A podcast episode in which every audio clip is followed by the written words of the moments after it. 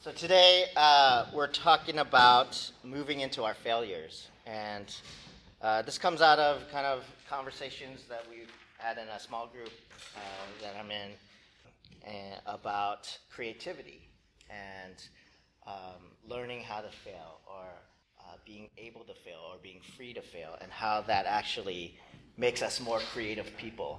Every once in a while, you have to clean out your refrigerator, and the reason you have to do this is because we forget about things, right? We forget about that mustard uh, or the, that left those leftovers that we were going to eat uh, from a, a night out. And gradually, you know, you put your leftovers in, or you put, uh, for me it might be some sort of Korean side dish like kimchi. So you know if that starts rotting, it's going to really, really smell, right?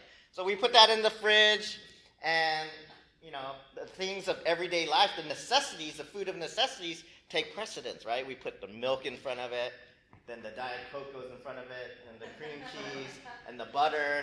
And gradually, that, let's just call it kimchi, that jar of kimchi moves further and further and further and further back in the refrigerator, and it's out of your line of sight. When you open up the fridge, it's out of your line of sight. You forget about it. Out of sight, out of mind, until you clean the refrigerator, you're going back, and you're like, what is that smell? What is that smell? And you see that what once was reddish-orange Korean delight is now brown and black and moldy, and there's spores growing around it, and it just reeks, and you're like, oh, yeah, I was going to eat that. Um, and you have to toss it out. Or maybe you try it out first. Oh, that's no good. um, but I think for us, sometimes um, the child in us, right, our imagination, our creativity gets lost in the refrigerator, right? It gets shoved back behind responsibility, behind work, behind being mature, behind uh, perform- the need to perform, the need to put bacon uh, on the table, the need to um, be ed- become educated, the need to just be an adult, right? And it goes further, deeper and deeper and deeper into the refrigerator of our hearts, the refrigerator of our minds, until it becomes out of sight, out of mind. And we lose touch with that, uh, that extravagant, the extravagance of our, ourselves, right? The creative part of ourselves, the imaginative part of ourselves, the childlike part of ourselves. And this isn't just coming out of my mind, right? In Scripture, Jesus says, let the children come to me. The disciples are like being stiff adults. They're like, don't let them come. The children, they're too loud, right? And Jesus is like, no, no, no, no, right? Let them come. Nothing. This, we aren't too important, right, to let the children come. Because, in fact, you got to be like these children. You have to have childlike faith in order to go into the kingdom of heaven, right? And so we see that there's uh, something valuable, even in the kingdom of, in the context of the kingdom of heaven, uh, of being a child, being childlike, having a certain humility and openness of heart. And Uh, I think one of the things that really gets in the way of that for us, uh, it became clear to me uh, when I just was a little more self-aware of my interactions with my own children. I was like, what are the most common phrases I say to my children, right? Can you guess? No, stop. Yeah, exactly. No, Isaiah. Stop, Isaiah. No, stop.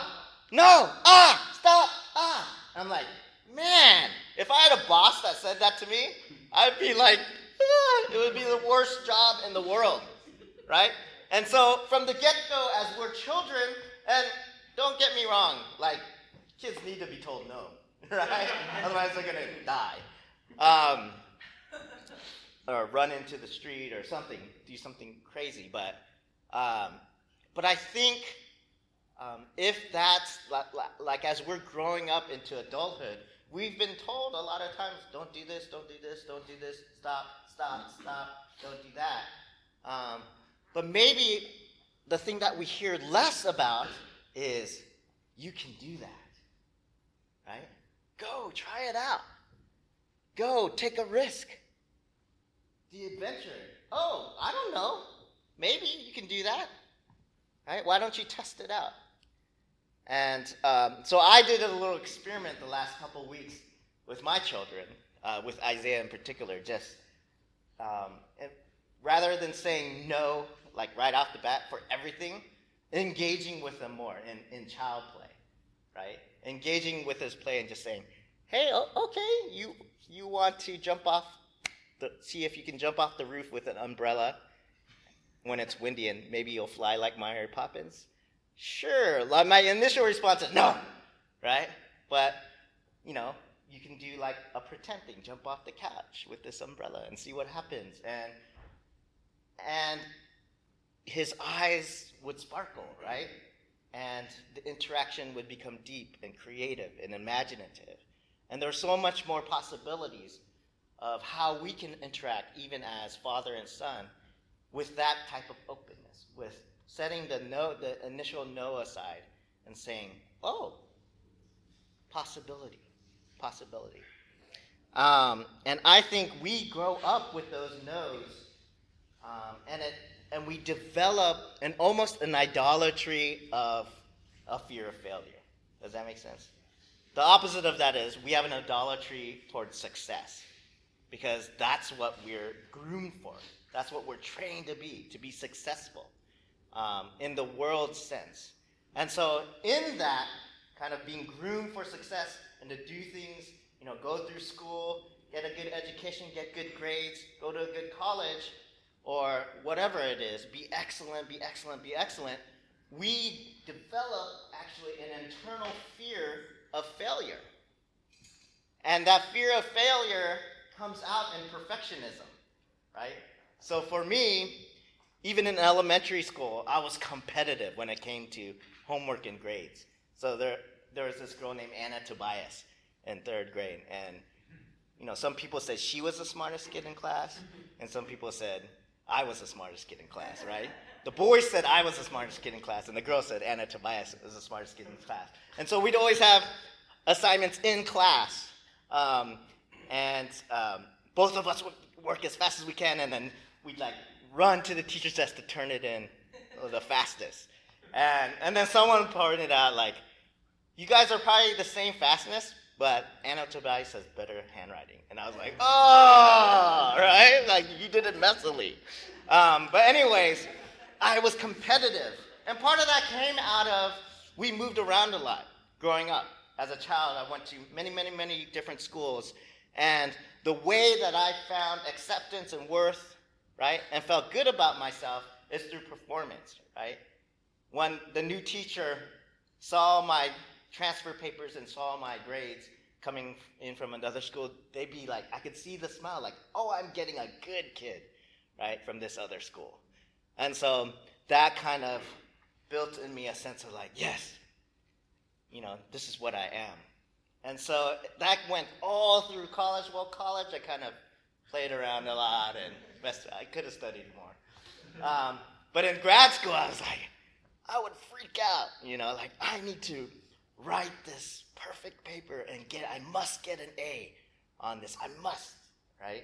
Even though I'm a father, I'm pastor of a church, I'm, I'm a husband, right? There are more important things, right, than getting a grade on this paper. Just learn, just learn the stuff. Janice would always tell me, learn the stuff. Don't worry about the paper. Don't worry about the grade. But the grade, the grade, the grade. And we all, if you're out of school, you all still have those dreams, right? Who has those dreams? Where you're dreaming like, oh my gosh, there's a big paper or test due, and I haven't even started it, and you're like sweating. And then you wake up and you're like, oh, I'm out of school. Right? That's it right there.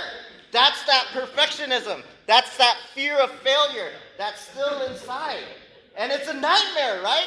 We have those nightmares still. It's so ingrained in us. I'm here to say that there's benefits to failure. And I'm not new in saying this. Like, I looked through a lot of TED Talks and stuff. There's all this stuff about failure. And then J K Rowling uh, the author of um, Harry Potter, has a Harvard commencement speech where she talks about the fringe benefits of failure. But I wanted to talk a little bit about the benefits of failure. So here's a list. But the first one is failure gives us clarity. It helps us accept the reality of the situation and focus on the issues at hand, right? So, so when we fail or when we hit a crisis point, we have to face the facts, right? The reality of where we are. And maybe you have an overblown sense, right? An impractical or ideal picture of how things are going. You're like, yes, things are going great. Until that failure comes and we face the reality and we begin to have to accept it. But it gives us a focus on the real issues. Does that make sense?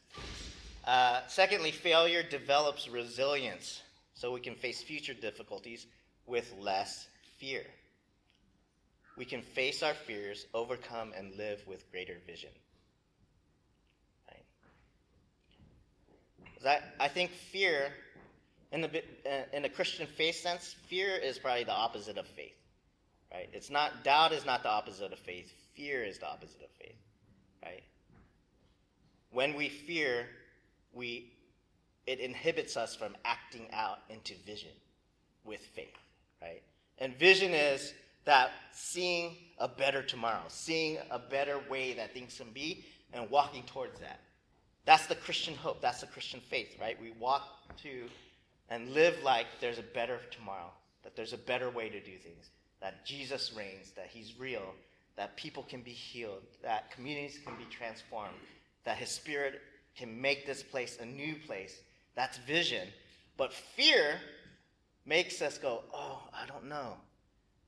I don't want to take a step. I don't want to take a risk.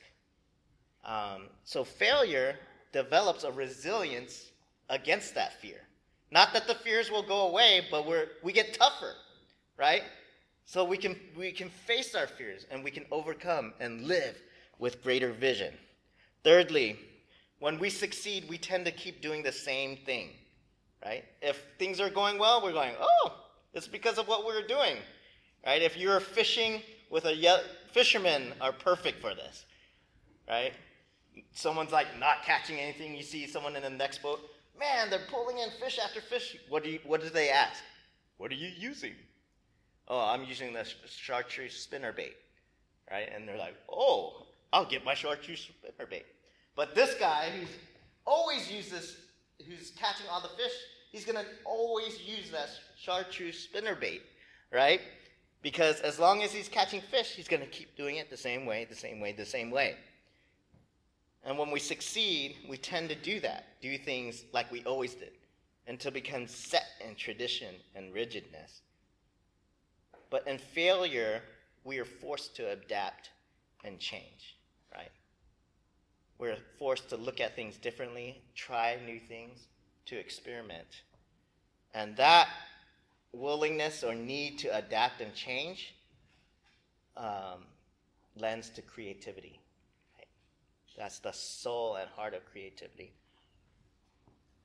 and artistry.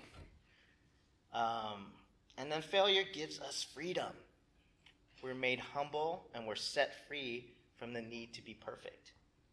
That the perfectionism that hounds us, that inhibits us, that makes us sick in our heart, uh, we're made free. In the Christian sense, in the biblical sense, uh, failure puts us in a place to receive grace, to receive God's grace, Jesus' grace. And in his grace, we're set free, right? We're given a new identity. Amen. Are you with me? Yeah. So the next slide is about notable fig- failures, people who f- have failed. So we all know Oprah, right? Mega rich, awesome, like talk show person. Uh, Her first job at a T V station, news station, um, she was fired by her producer uh, because it was said she was unfit for television. Boy, were they wrong. Like, it's like, what? Uh, I've mentioned J K Rowling. Uh, before Harry Potter was published, uh, she was divorced, uh, a single mother, jobless, um, and homeless. She had to go, she moved to go live with her, one of her siblings, um, before publishing Harry Potter. And then all twelve major uh, publishers and rejected Harry Potter before a, like a really small publishing house took it on, gave her like seventeen hundred pounds or something like that, and they only published a thousand books, right? But now, I mean, the Harry Potter it's like series is like it's an empire, right? Um, and now I heard that she was gonna write another one. And so people are like, oh, I thought she was done, but she's going to write another one, right? We're eating it up. Uh, Walt Disney, of all people, was fired from the Kansas City Star paper because he, quote, lacked imagination and had no good ideas. Okay.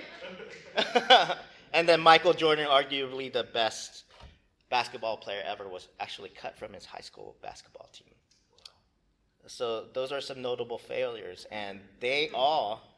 Six were successes ultimately.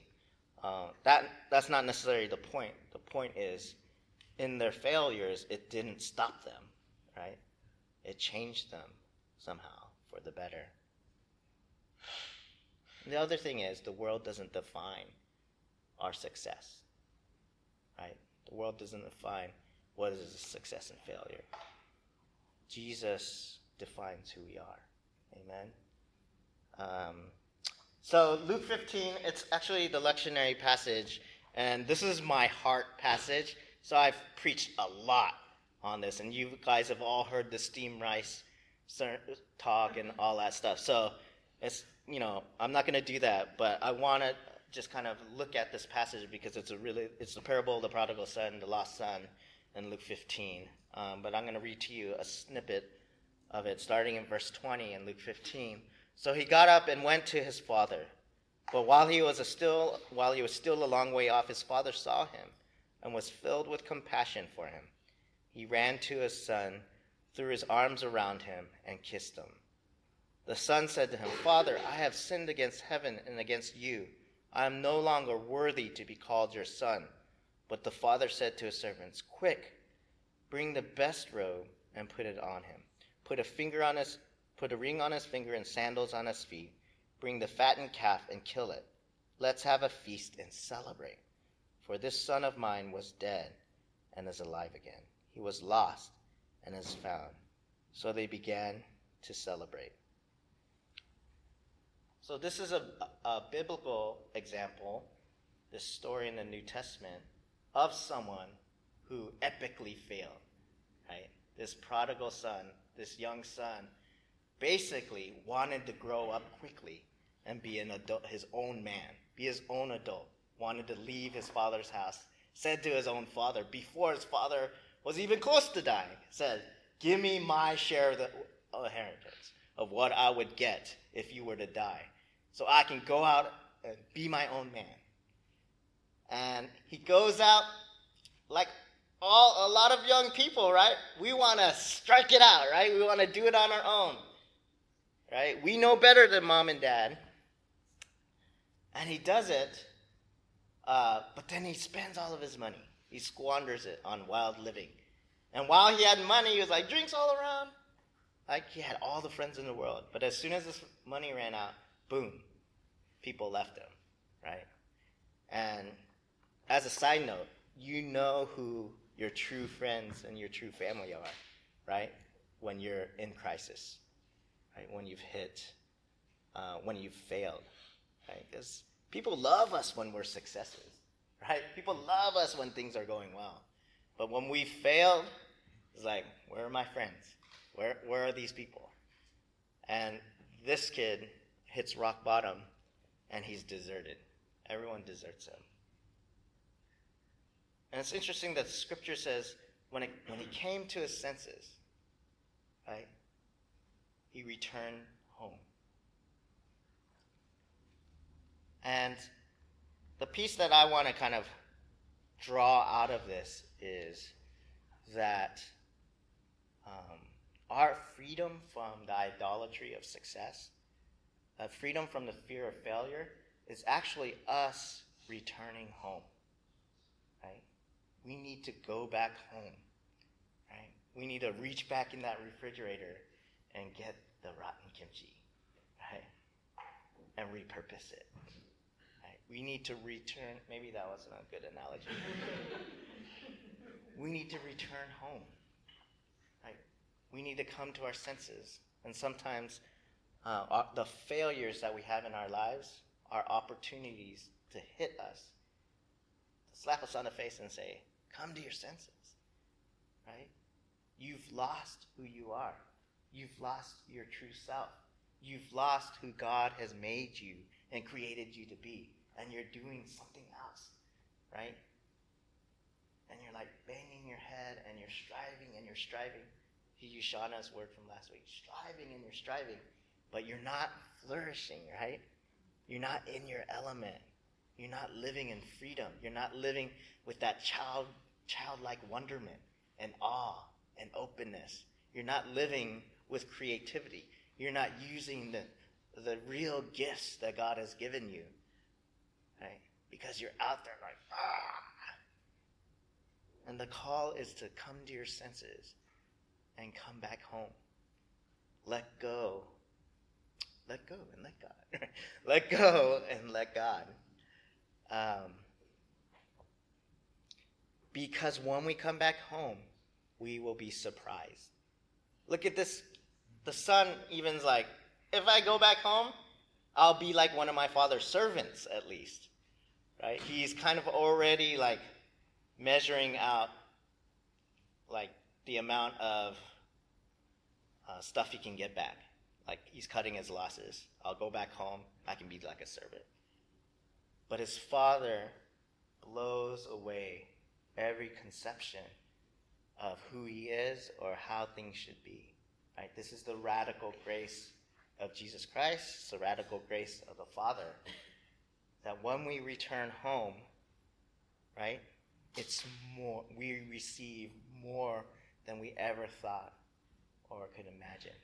Right? Right? God doesn't tease us. God doesn't give his heart to us in pieces. Right? The Father here doesn't give his heart in pieces. He says, no, kill the fatted calf. Let's throw a party. Right? Put the cloak on him. Put the family ring on him. Let's throw a party. Right? That's grace. That's returning home. That's freedom. And then you imagine what he felt like. He came home like this, glory, right? And he's going, he's coming back like, yes, right? I have been restored. I am restored to who I am in God, right? And all of that fail, failure, all of the sin, right? The guilt and shame that he has, is taken away, and he's brought into freedom, not because of him, but because of the gracious love of the Father. Amen? He was dead and is alive again. He was lost and he was found. And we need to stop being dead, right? We need to stop being lost. We were made for so much more. And I think artists, right? The artists in the room, where you at, where you at, um, understand this in a deep sense, right? When you hit that writer's block or that designing block, designing block, musical block, whatever block it is, it's like, ah, oh, where is that? How do I get back to that creativity, right? And, and we know that for me in writing, I know that the harder I strain and strive, right, the worse it's going to become. I got to get back. Where's that creativity? Ugh. Ugh. And it's like, ugh. Even athletes, I need to run faster. But you tense up, right? And it actually inhibits creativity.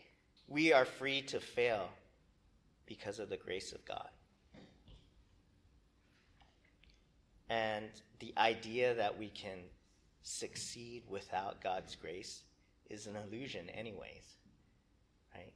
We need to float, knowing that God's got your back. God's got your back. right? You're never going to be in a place where you can't be brought back. You're never going to be in a place where you're going to be lost forever. Come home into, arm, into the arms of love. Come home into the Father's arms, right? Because we, the world would tell us, and we tell ourselves, enough lies anyways, right? I tell myself, I'm too stupid, right? I'm too, I'm too ugly. I'm not good enough. I'm not, I'm not smart enough. I'm not this. I'm not that. You know, all the time, and we play the comparison games. Not this, not that, not this, not that, not this, not that. But we can be a community of freedom. Amen? This can be a different type of community where people, they walk in and they just smell something different. It's refreshing, right? It's not about, oh, what do you do, right? Or how, how much money you make, or how much of a baller you are, yeah? How much bling bling you have. For pastors, how mu- how big is your thing? I hate that question. How big's your church? Well, how big's your church? You know? Then I say, how deep is the spirituality of your people? It's like, how do you answer that? It's like, right? It's like, I'm taking this whole group and using it as a weapon against someone else. It's like, stupid. Right? All of that. Be free. We need to be free. Free to fail. Because when you're free to fail, you got nothing to lose. And that's where the Harry Potters come out, right? The creativity flows.